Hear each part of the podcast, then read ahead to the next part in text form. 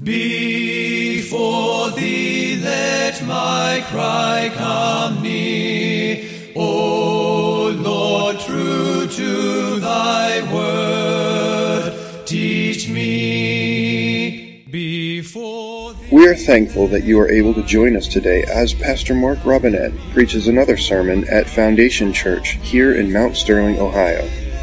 If this message is an encouragement to you, and we pray that it will be, please consider taking the time to go to www.foundationfellowshipchurch.org and let us know. Thank you, and may the Lord richly bless you through His Word. let my lips thy praise confess.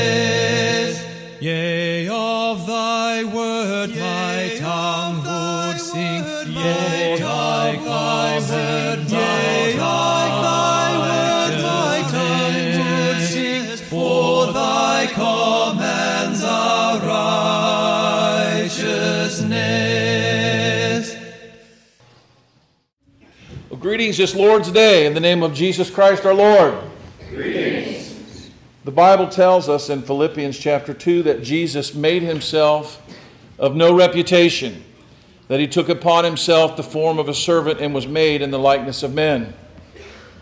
It was a long way down to the stable of Bethlehem from where Christ came from. Can we say amen? Not so much in the distance, really, but the position. On the way to heaven, God sends us lower too. Christ calls us to be planted like seeds in the death of our flesh so that we might grow into the trees of righteousness. Our journey up, like the man Jesus, starts off when we are willing to die to who we think we are and who we hope to be and find the new life that Christ has for us. Amen? Psalm 113 says it this way Praise ye the Lord, O ye servants of the Lord. Praise the name of the Lord. Blessed be the name of the Lord from time forth and forevermore. From the rising of the sun and the going down of the same, the name of the Lord is to be praised. The Lord is high above the nations, and his glory above the heavens. Who is like the Lord our God, who dwells on high, who humbles himself to behold the things that are in heaven and in earth? He raises up the poor out of the dust, he lifteth the needy out of the dunghill, that he may set him with princes, even with the princes of his people. He maketh the barren woman to keep house, and to be a joyful mother of children. Praise ye the Lord. Let us pray. Heavenly Father, we love you for what you do. Lord, you take us out of the ash heap and you seat us in heavenly places. According to your word, you became poor that we might become rich.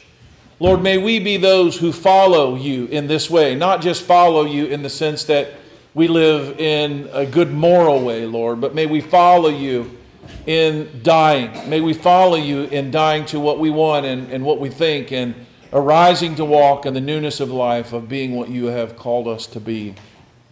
Lord, we come to you today asking for forgiveness of sins, knowing that you can forgive us. We come listening for your voice, hoping to hear it that we might be changed. And we come hungry today. Feed us, Lord, from heaven. Change us and leave us different when we leave this place. In Christ's name we pray. And all the church said, Amen.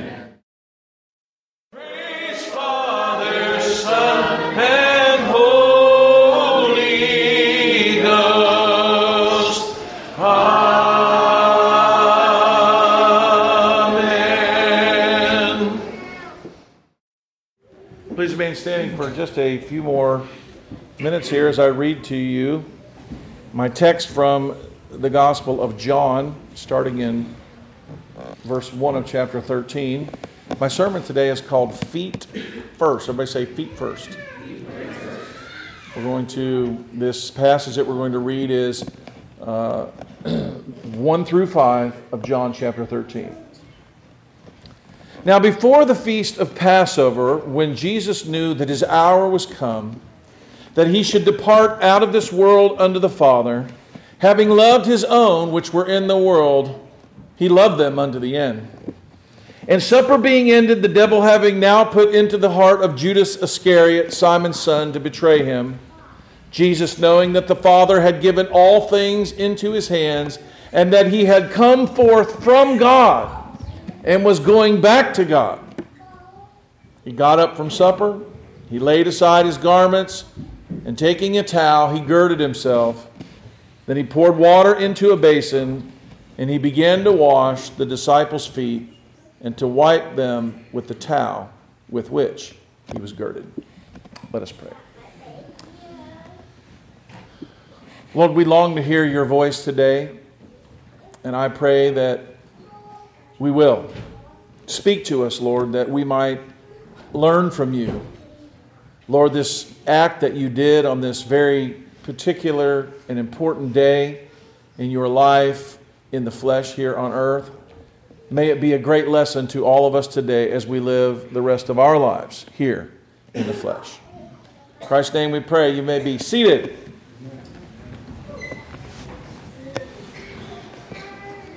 Now, to me,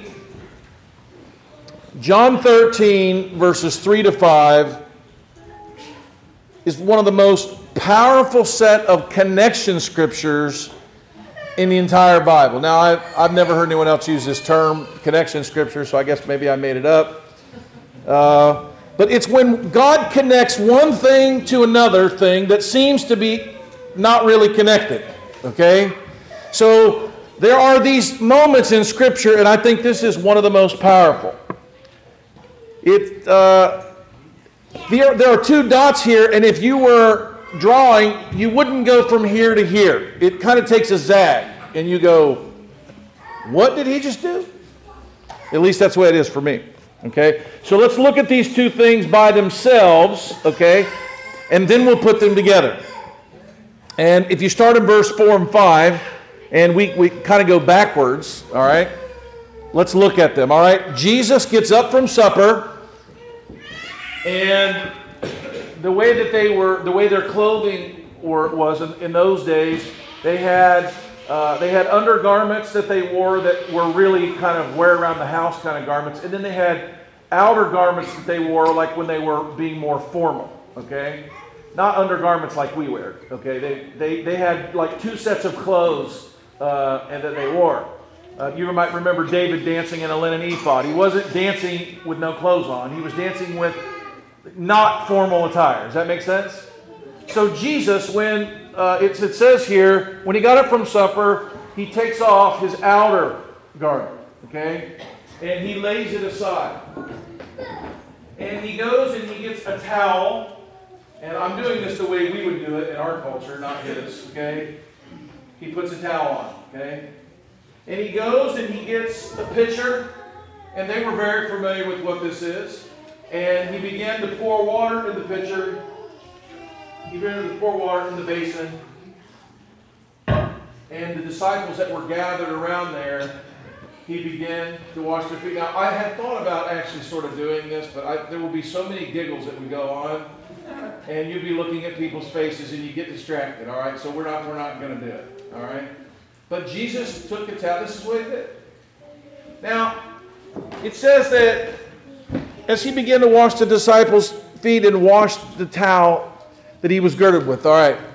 Now, this is a beautiful scene of tenderness and love all by itself. Now, guys, kind of picture this. And Steve's with us today. You're kind of a big burly man with a beard. You know, you're like me. You probably get a few little barbecue sauce, you know, in your in your beard, you know. So I do. At least I know I do. So uh, you you men have come over to my house. We've been eating. We've been fellowshipping together, right? Can you picture this? Not that it happens too often, Jason, but wouldn't it be great? Wouldn't it be great? And uh, we're talking, we're laughing. You know, we're, we got our hands are still a little bit sticky. We've been eating some barbecue. You know, maybe we're watching the fight. I don't know. And uh, I get up from the table and I put on, I put a towel over my shoulder, and I start kind of helping you get cleaned up. I think some of you would kind of go, "Wow, this is kind of odd." I, I don't know. How many of you have been on an international flight? A few of you have, right? In the middle of the night, after flying all night, they generally come and they have these hot, rolled up washcloths that they have soaked in water and then like microwaved or something, and they're hot. And they hand them to you and they just about burn you. And, and then, but, but they really are nice. And you, you like kind of take a hand bath and a face bath, and you sort of get woke up because it's going to be morning wherever in the world you're about to be. Okay? It's kind of a neat thing. And I've done this a lot, obviously, because I fly around the world. But it's a neat and refreshing thing. So picture this sort of happening, and all of a sudden you're like, you know, it's kind of uncomfortable, feel like, oh, maybe there's sticky stuff on me and maybe on my face and on my hands or whatever. There's something refreshing about sort of getting cleaned up. You, do you understand what I'm saying? So,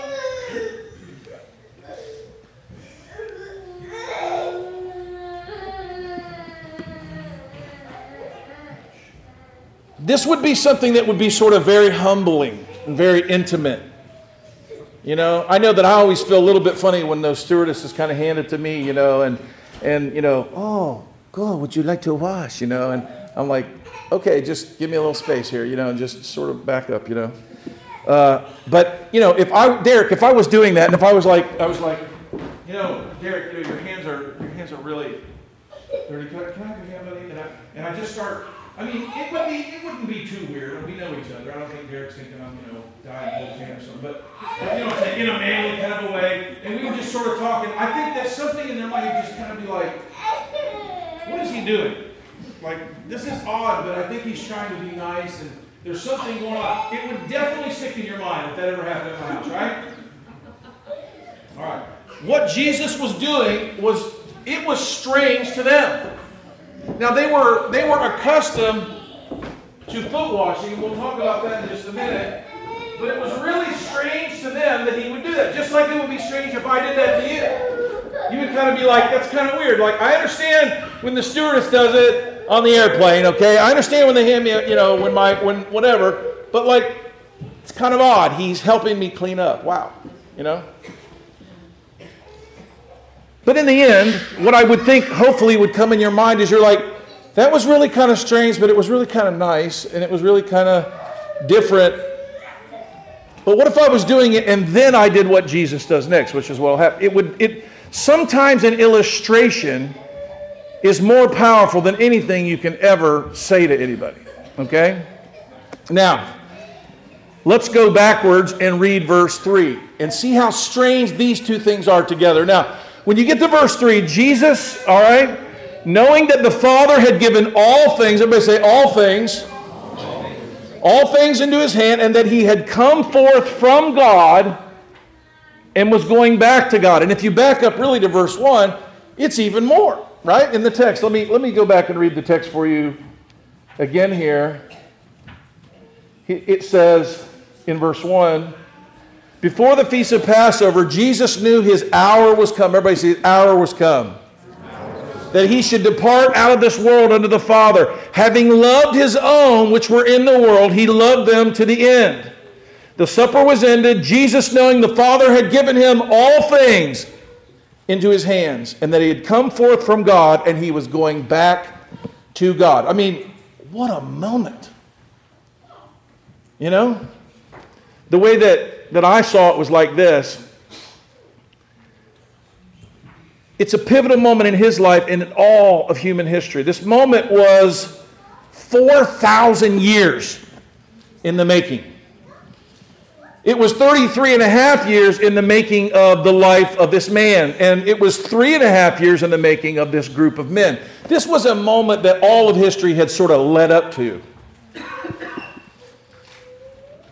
It was like the quiet moments at the top of a snowy mountain for an Olympic athlete that they share in the seconds before they make a downhill run. You know, Andy, when I, whenever I watch the Olympics, I always think they've been preparing for this for years. Like, could you imagine what goes through their minds? They have gone downhill after hill after hill and practiced and exercised and thought and trained. And th- here it is. The whole world is watching, and it's right now. This it. I mean, can you imagine what that's like in your mind? Like, like this might be the last time I ever do it. Am I going to win? Did I did I prepare enough? Like all of that is in their mind, you know. And, and of course, that's just an Olympian. But Jesus was at a pivotal moment like this. This was the hour had come. All things were in his hand. He was about ready to die. He was at this pivotal moment in time. Everything depends on what happens next. The skier looks down the mountain, he breathes in the cold air, he flexes his muscle, and in readiness, boom, he's, he's gone down the hill to his destiny. You see, the Word of God that was God had come from outside creation into creation to save it from sin and death. The world had groaned in pains under the reign of sin and death and Satan, longing for redemption. And now redemption himself had come. He'd come as a baby, and he needed time to grow into a full grown redeemer. He had begun his ministry in the temple, spent three and a half years teaching, healing, casting out devils, enduring temptation, forging friendships, and making disciples. He was done with all that now. He was ready, and they were ready. He stood at the top of the mountain of God of the last three days or last little bit of time of his life. Actually, the last day of his life. He's looking down at the final moments where he's going to make his run that he's prepared for his whole life. He knew at that moment that the Father had given all things into his hands. As the prophecy had foretold in Genesis 3, one would come to crush the head of the serpent, and he knew that was going to be him. And he knew it was time to do it. He had come forth from God and he was getting ready to go back. Can you see the pivotal moment, Steve? This is huge. He knew that what he was about to do was going to be the last thing he did. That kind of adds emphasis to it, right? I mean, imagine somebody knows they're about ready to die and they're going to do one more thing right then. It's going to be important. Everybody say it's going to be really important. Jesus would pass alone through the valley, not merely of the shadow of death, but of death itself. It was time to start his descent down the mountain course of suffering, humiliation, death, all the way down to hell. Down into the lower parts of the earth through the grave and wrest the keys of death, hell, and the grave from Satan himself. This was the moment Jesus and his followers were standing in together. Only Jesus understood it for what it was but there he was. And in that moment, he takes off his jacket and grabs a towel. Now, folks, if when you if when you read the story, something doesn't happen in your mind and go, that sounds like the that sounds not like where the story is supposed to go. If this was a movie moment, his hour had come, the moment of truth had come. This is when, you know, choirs would sing and things would happen. But no, he take he he goes lower. He's there with them as an equal, as you know, a peer. They're just laying around together around the table, they're eating, they've spent some time, there's this friendship thing. And so what does he do? He takes and he disrobes what superiority or equalness that he has even with these men as men. He takes it off and he dresses in the dress of a servant right in front of them. And then he gets down on the ground before them and begins to do what peers do not do for each other in Christ's day. Only slaves, only servants ever do. Folks, this is big time. This is huge. Sometimes when we hear the story, it's like a storybook or it's like a, you know, one of these cartoons or it's like whatever. Folks, if you think about this, this is enormously significant that Jesus would go on his moments before he's going to be taken and going to be killed, he would disrobe into the garb of a servant and get down and begin to do what only servants do. Let me read it together for you. But before we do, let me give you a little context from Luke 22. Luke 22 tells the same story, you know, doesn't tell the exact same parts, but it, it does tell us something that John doesn't tell us. On the first day of the feast of Passover, Jesus sent Peter and John to Jerusalem, telling them to go ahead to make preparations for the place they would eat their Passover meal. Remember this? They would be called to a place, the upper room, where Jesus and his disciples would eat their Last Supper. He told them after they had entered the city, soon after they would see a man carrying, of all things, a pitcher of water. I think that's significant. The man they will see will be carrying a pitcher of water. And they will follow the man with the pitcher of water to whatever house he goes in, and they will say, The master, you know, wants to use this place, and they'll say, That's fine, he can use it. That's what happens to them. You can read about it in Luke 22. Whatever house he goes into, ask him. If they use it for the Passover, that's what they did. Then in Luke 22, there's something else that John doesn't tell us. After they eat their meal, after Jesus even tells them there's going to be a betrayer in their midst, they begin having a discussion among themselves. They begin to see, they begin to understand that they are with the Messiah. He's somebody. He's, well, they didn't understand the way he was going to be a Messiah, but here they were. And they begin to say, uh, when the Messiah comes in his kingdom, do you think you'll be like you'll be greater than me, or do you think maybe I'll be greater than you? And some are like, you know what, I, I think I think I'm going to be greater than you. Or no, you know, I think Jeff's going to be greater. You know, and they get in this discussion. Could you imagine being Jesus sitting down at the meal, at the Last Supper? He's got in his mind, and and he's and, and all of a sudden this discussion is going on. Who do you think is going to be the greatest?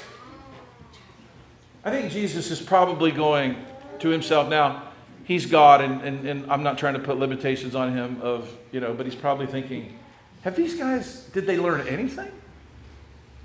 Like here we are, I've just taught them for three and a half years, I just showed them, I just loved them, I just did all this stuff.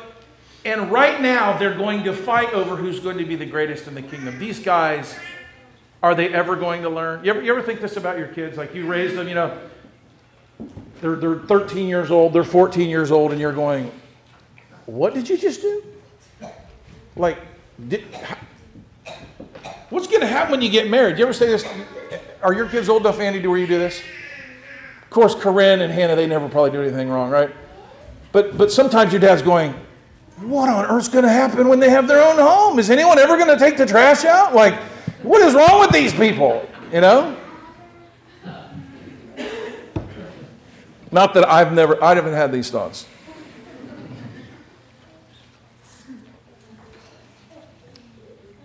Anyway, so I'll just read it in the order that it happens and see if it hits you like it hit me again, okay? Before the feast of Passover, Jesus knew that his hour was come. Or I say his hour has come. His hour has come that he should depart from the world of the Father, having loved his own that were in the world. He loved them unto the end. I love that little addendum that John puts in there. He loved them to the end. Supper being ended, the devil having now put in the heart of Judas to betray him, we had a whole sermon, obviously, about Judas last week.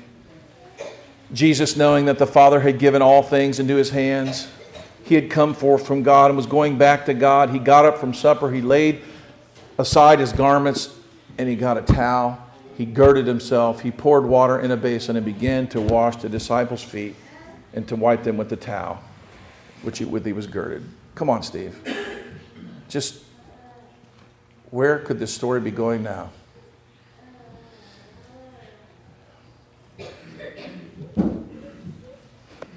My problem with a lot of these things is there's so much there. When Jesus knew that his hour was come, that he should depart from the world, at that moment, that penultimate moment in time, he gets up, he does this. Now, first of all, as I was telling before, the whole thing is strange to us.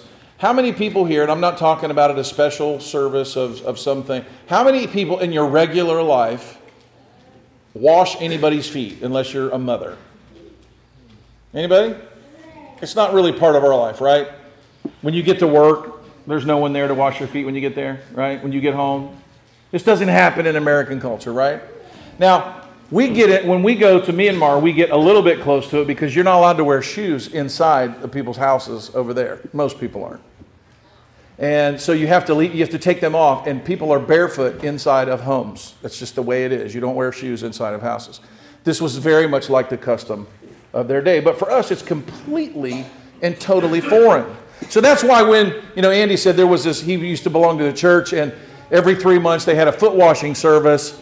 And I'm not saying that he was sick every quarter uh, on that Sunday, but, you know, he said he, he washed a few really dirty feet, you know. But, but when we do it, it's, it's not like when they did it. When they did it, it was something that was going on in their lives every day, all the time.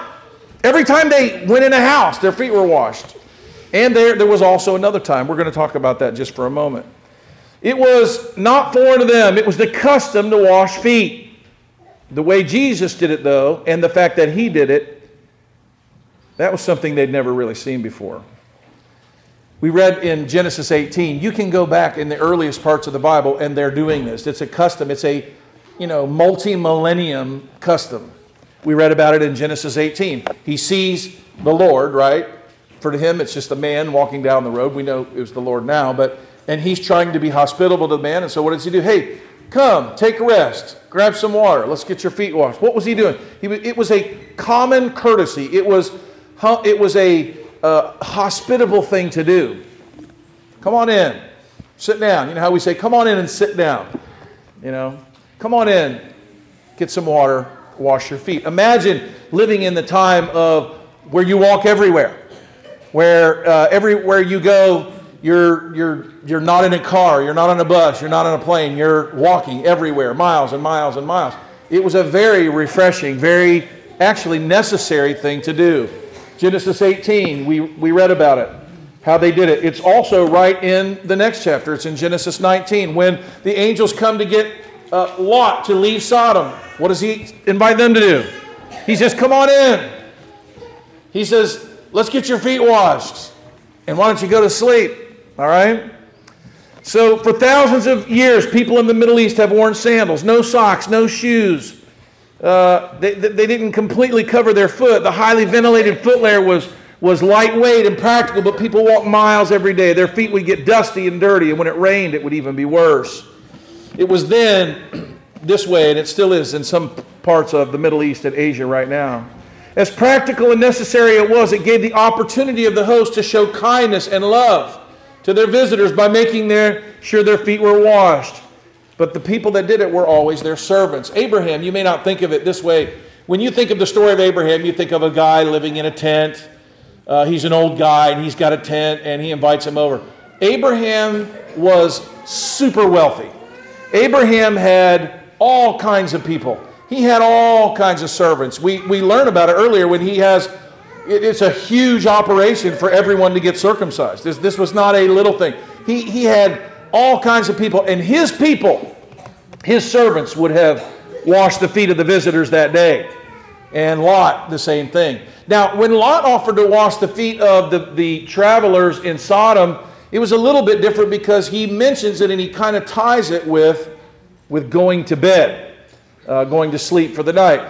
In the social structure of the day, uh, there were two main times a day that people's feet were washed. They were washed when they came in from the outside, and then right before bed, uh, their feet would be washed before they went to bed. Okay, imagine walking around your house and you're barefooted, you know, and there's little dirt and dust in the house maybe, and uh, at the end of the night, your feet are going to be washed. Now, the thing is, is that this could have been uh, and was an affectionate and it was a warm and a tender act of love, actually, because some of you men like, you, maybe none of you will like this as much as me, but you know who washed the men's feet before they went to bed? Their wives. No servants were allowed to be a part of this. You could be a woman of great wealth, uh, and uh, Marie, you could have like, you know, 50 women servants, you know, and they could all work for you, you know. And, but at this time, it wasn't their job to wash their husband's feet, that was your job. And so that's what they did. The women would wash their husbands' faces and they would wash their feet before bed. And so these were two main times of foot washing that went on. And then I actually wrote a little thing for you, Tim, but I'll take it out. I was imagining you coming home from plowing, you know, and you're tired, you haven't eaten in three days, you know, you haven't slept, and you fall into bed with all your clothes and your shoes on, right? And Christina comes in tenderly and softly and she takes off your shoes and she washes your feet. I mean, come on. I'm living vicariously through my own imagination right now. Just wouldn't that be nice? You know? Can you feel the love? I like it. And, and, and the deal is, is that in the story of Jesus, He's not washing their feet when they came into the upper room. Do you notice that? That's not what he's doing. They didn't come from the dusty city and come in there and get their feet washed by Jesus. That's not what happened. What did he do? When did he wash their feet? Supper was over. It, the night had worn on. They had been uh, talking and they had been, you know, drinking wine together and eating and spending time together. And it was not until after that, when supper was over. So what Jesus did was even more intimate and more personal. He was doing what a wife would actually do for her husband. Isn't that kind of isn't that kind of interesting? It is to me. Now, foot washing is a pearls before swine kind of thing, okay? It can be beautiful and intimate and humbling, but could also lead to self. And I can imagine in that day, uh, there were some really not nice men who would come in and demand, you know, that their wives wash their feet, whatever, and their wives didn't like it at all. But it could also have been a lovely thing too. Now, as we move along, Jesus explains himself. Now, let's keep in mind it was strange. Everybody say it was strange for Jesus to do the washing. Not just because he was up here, but because he was their Lord. This was really strange, okay? And two, the washing was not being done as they arrived in the upper room. It was after the meal, late in the evening, okay? So let's pick the narrative back up in verse 6 of John 13. So Jesus comes to Simon Peter and says, Lord, are you going to wash my feet? Jesus, you're not my servant, I'm yours. It's not right. Peter is protesting. Peter was right in that he contradicted the custom of the day. But was he right to contradict Jesus? I don't think so. By all human reason, what Jesus was doing was not right. It was not custom. Don't do this. This is, this is weird. This is uncomfortable, okay? Jesus said, What I do to you, you don't realize it now, but you're going to understand this later. And Peter said, You're never washing my feet. You know, and, and I think it probably was kind of like that. I, I think there may have been a, a, he may have literally probably, no, this ain't happening. Now, I love this about Peter. He was not a shrinking violet, right? If he thought was something was not how it should be, he didn't sit back and think to himself, you know, maybe this, you know, this should be different. No, he was, he was like, this isn't right. He jumped up to point out it was wrong. Now, I like this because I sort of identify with this personally, okay? He was assertive, um, but he was wrong. And, and you can have this. You can be assertive, but you can be wrong. And, and it's always wrong, of course, to correct God, right? We don't, that, that's bad. Right? Later, Peter, the, do you remember when Saul of Tarsus, the, the, the, the food is coming down or the animals are coming down in the blanket? And he says, Rise, Peter, kill and eat. And, what's, and what, is, what does Peter say? Not so. Yeah, not so. Not so. Not so, Lord. Right? So he's quick to say, not so, Lord, but you can't say those two things together. Not so, Lord. Right? So we all knew that it was impossible here. Uh, Peter got caught up in what we often do. And this is something that I saw. We get caught up in a good thing and we miss a better thing. Okay? So we, we see, you know, God is bringing the, you know, the blanket down with the unclean animals in it. We see that Jesus is doing something that should, should not fit with a, this is not right. He's our master. He's our Lord. He's washing our feet. And we get caught up in a good thing because this was a good custom to, to honor and respect people, right? It was a good thing. It was a good thing for them to want to honor and respect the Lord. But, but the better thing would have been to just obey him even if it thought it was weird. It's Jesus. He's your master. He's your Lord. He's the Messiah. This is who they think he is. I mean, they're believing it so much they're arguing about when he comes into his kingdom who's going to be the most important, right? I think some of you are still distracted with the whole feet thing.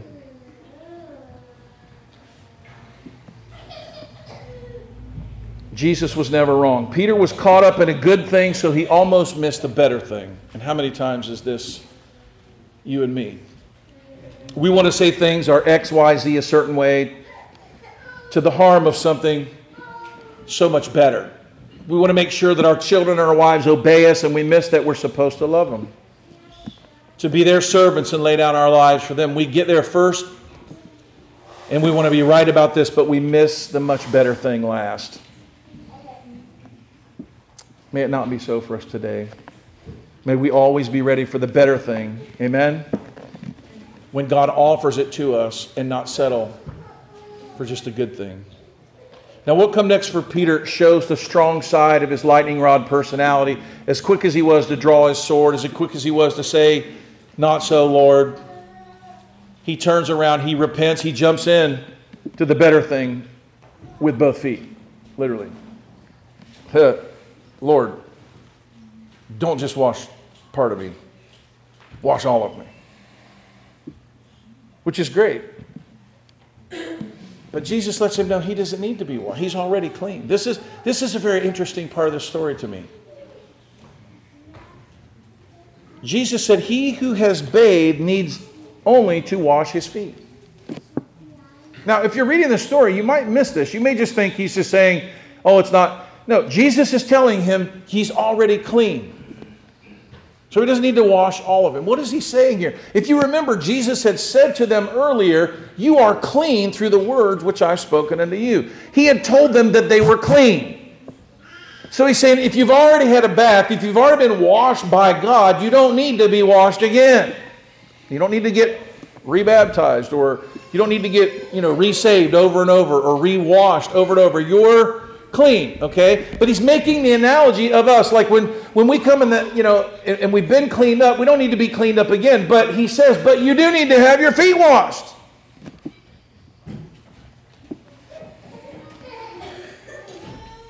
And then he says this he says, For he knew, he, he says,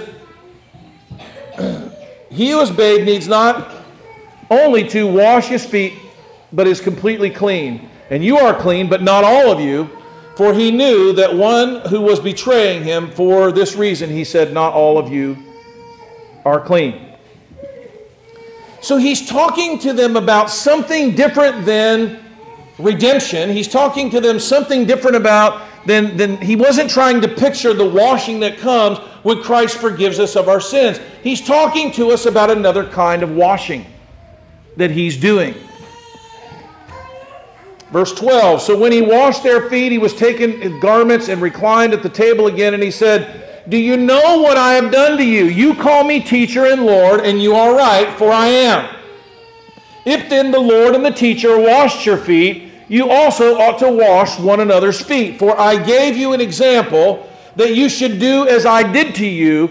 Truly, truly, I say unto you, a slave is not greater than his master nor is the one sent greater than the one who sent him. If you know these things, you are blessed if you do them. Jesus explained to them, and you can read about this, in, in, you can read more about this. He explained to them that if He's the Lord, if He's the Master, and He's doing this to them, and He's so much better than them, that they should do this to one another. So, in their minds, they're trying to understand this. They're trying to figure this out. We were reading it at our table yesterday, Benita, in the book of Ephesians. Paul says that we are to submit ourselves one to another. How? In the fear of the Lord. It's in Ephesians chapter 5. What is, what is he talking about? God is not merely wanting us to be courteous and to be nice to each other, but he's wanting us to treat one another as though there is a disparity. Not just as equals, like, I'm going to treat Jeff just as good as I treat myself. Not that. He's wanting us to treat Jeff as if Jeff is my master. But Jeff doesn't have to be my master for that to be so. What he's wanting to happen here is something that if it happened at your house, if it happened in this church, and if it happened in the world, the world, Andy, would be an entirely different place. Because we don't live like this. As strange as it was for them for Jesus to wash their feet, what Christ is asking you and me today is even more strange. He was completely destroying class structure in one sense, and in the other sense, he was upholding it. He was saying, Yes, you're right. I am your Lord and I am your master, and that hasn't changed. But just like he says in Ephesians, he's telling the, the women, right? Right after he says, submitting yourselves one to another in the fear of the Lord, he tells the women, wives, submit yourselves unto your own husbands as unto the Lord. You're to obey them. You're to do all this. You're to honor them. You're to reverence them. And oh, yeah, guess what you men are supposed to do? Wash your wives with the water of the word. He's assigning to husbands who are the Lord and masters of their home the place of what? The place of servant. He's saying, Yes, you're right. You are the Lord. You are the master. This is God's order. But the way that you are like that has got to come this way. And so he takes off his jacket, his, his outer garment, he gets down on the ground and he washes their feet. And he says, This is how you should be toward each other. I started asking my kids about that. Uh, any, any, family would want to be an example? Any family? Come on, raise your hand. I know some of you hate when I pick you. You guys want to be an example? I'm, it's all going to be make believe. Come on, be brave. Ready? Okay, Brownfield. Brownfield. Look, he just went under completely under the pew. Just just went under. Just dove under. Uh, you're going to be the one. Man. Could you imagine if you if you treated Evie and, and, and you treated Ace and Elias like they were more important than you. Can you imagine? Can you imagine loving them and serving them like they were just you were you were their servant and they were your master? Could you just imagine that? Oh, Thomas, he, he, he can imagine it. Or not, that's not Thomas. I'm sorry. I get, I get you guys wrong sometimes. So that's what happens. When we start to look at our life and how we treat each other and we go, okay, you know, I ask our kids, I said, so, so I asked my, my, my sons and my daughters, say, do you submit yourself to your brother, to your sister? Now, as your kids get older, this will become a lot more important of an illustration. You know, Matthew, you submit yourself to Corinne. Corinne, do you submit yourself to Matthew? What, is, what does that even mean? It means that we treat each other with an honor and respect that a servant would treat their master with. What would happen, Steve? What would happen if that happened in your house? How many think all of your dreams might come true as a parent? Heath, oh, Heath, Heath just getting the spirit right there in the back of the church, right? It's the ones with the older kids that are understanding this a little bit more as we get older, what happens is everyone wants their way. Everyone, you know, everyone, we get, you know, we have like all these adults that live in our house. What if the adults would treat the other adults in our house with the respect they would treat a master as though they were a slave? What would happen? Jesus was saying, okay, guys, I'm going to give you the secret to living together in beauty and love. And Jesus actually does for those disciples what a wife was supposed to do for their husband, right? Can you see this reversal role going on here? He was saying, I'm treat I I the husband, right? Christ the, is the husband of the bride of Christ. These men were part of the body of Christ. And he's literally getting out and he's doing for the wife what the wife's supposed to do for him. Isn't that amazing? Kind of a picture and they saw it and they saw and, and, and it said you're not going to understand this till later. And i think they did start to understand it because you'll see this in their writings and their teachings. They begin to see that this is what god has called us to do in our homes in our churches in our in, in, in everything. Imagine if we treated people that way. I mean maybe you can't maybe you're not even trying to. I, you know when i think about it I just think, you know, I don't think of John Lennon's song, you know, Imagine, right? Imagine. His imagination's ridiculous. It's ugly. Imagine, you know, there's no God. Oh, oh that'd be great, you know. Imagine blah. No, imagine. Imagine what it would be if people loved each other. Not just, okay, we, we love this love part, right? What if people submitted to each other? What if they were kind to each other? What if they really treated those that they were better than or greater than or positioned higher than? You know, what if Luke treated Laura that way? What if Tim treated Christina that way? What if, what if Pastor Mark treated his wife that way? What would happen? It'd be amazing. It absolutely. And you go, well, we do that. I, I don't think we do. I don't. I get it in my head and I try this or that, but I'm telling you, it's, this is a strange, what Jesus is teaching is as strange to me as it would be if I visited your house and you washed my feet.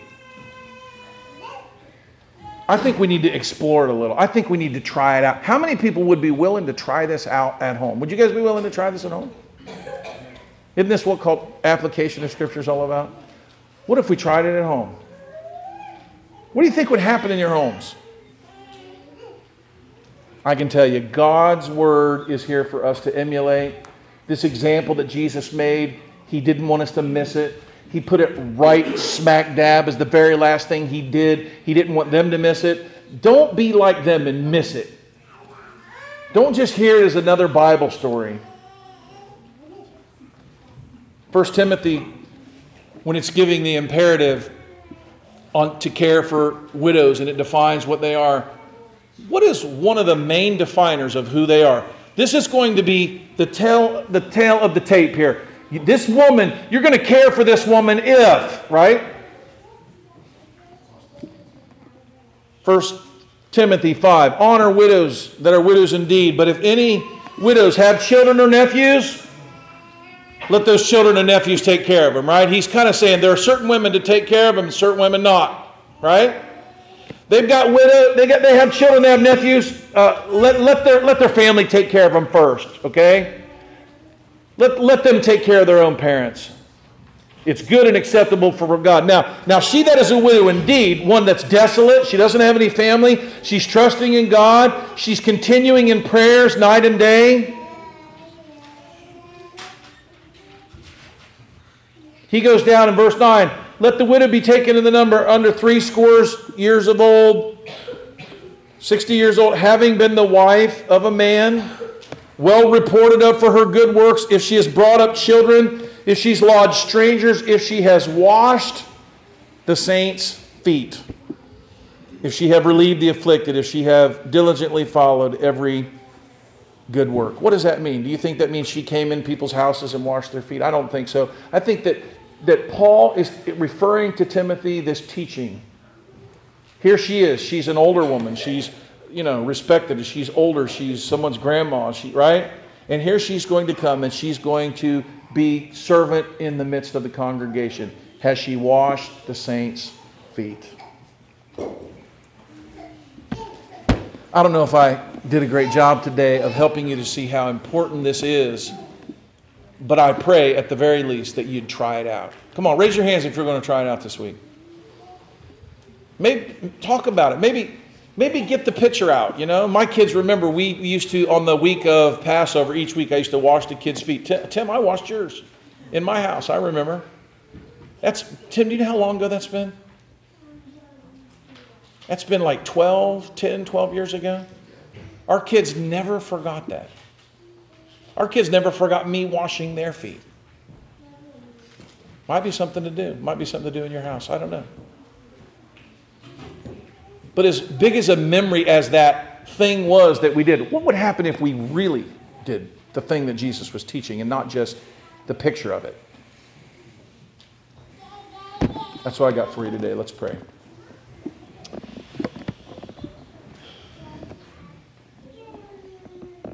Lord, I know that if we were going to just compare ourselves, we are certainly a congregation that loves each other and we're kind to each other.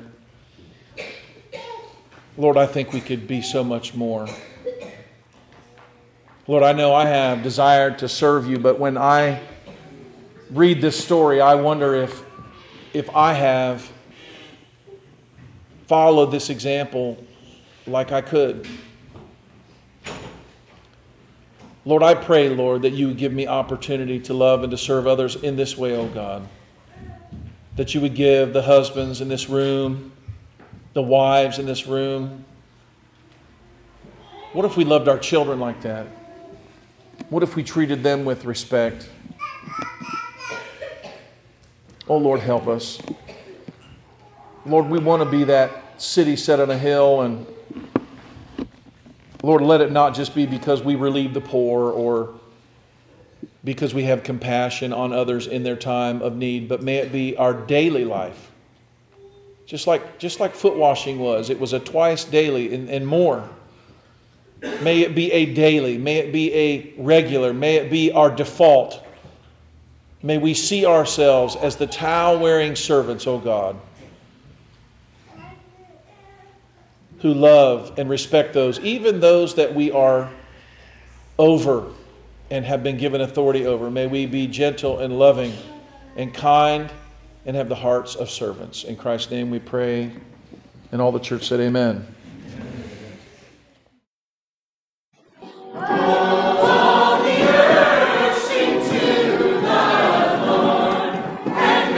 Hello, this is Pastor Mark Robinette of Foundation Church. Thank you for taking the opportunity to listen to our audio sermons. We would love to hear from you if you have any comments, questions, or just to let us know how they served you. Go to our website, www.foundationfellowshipchurch.org, and send us a note. Thank you, and it's a pleasure to serve you.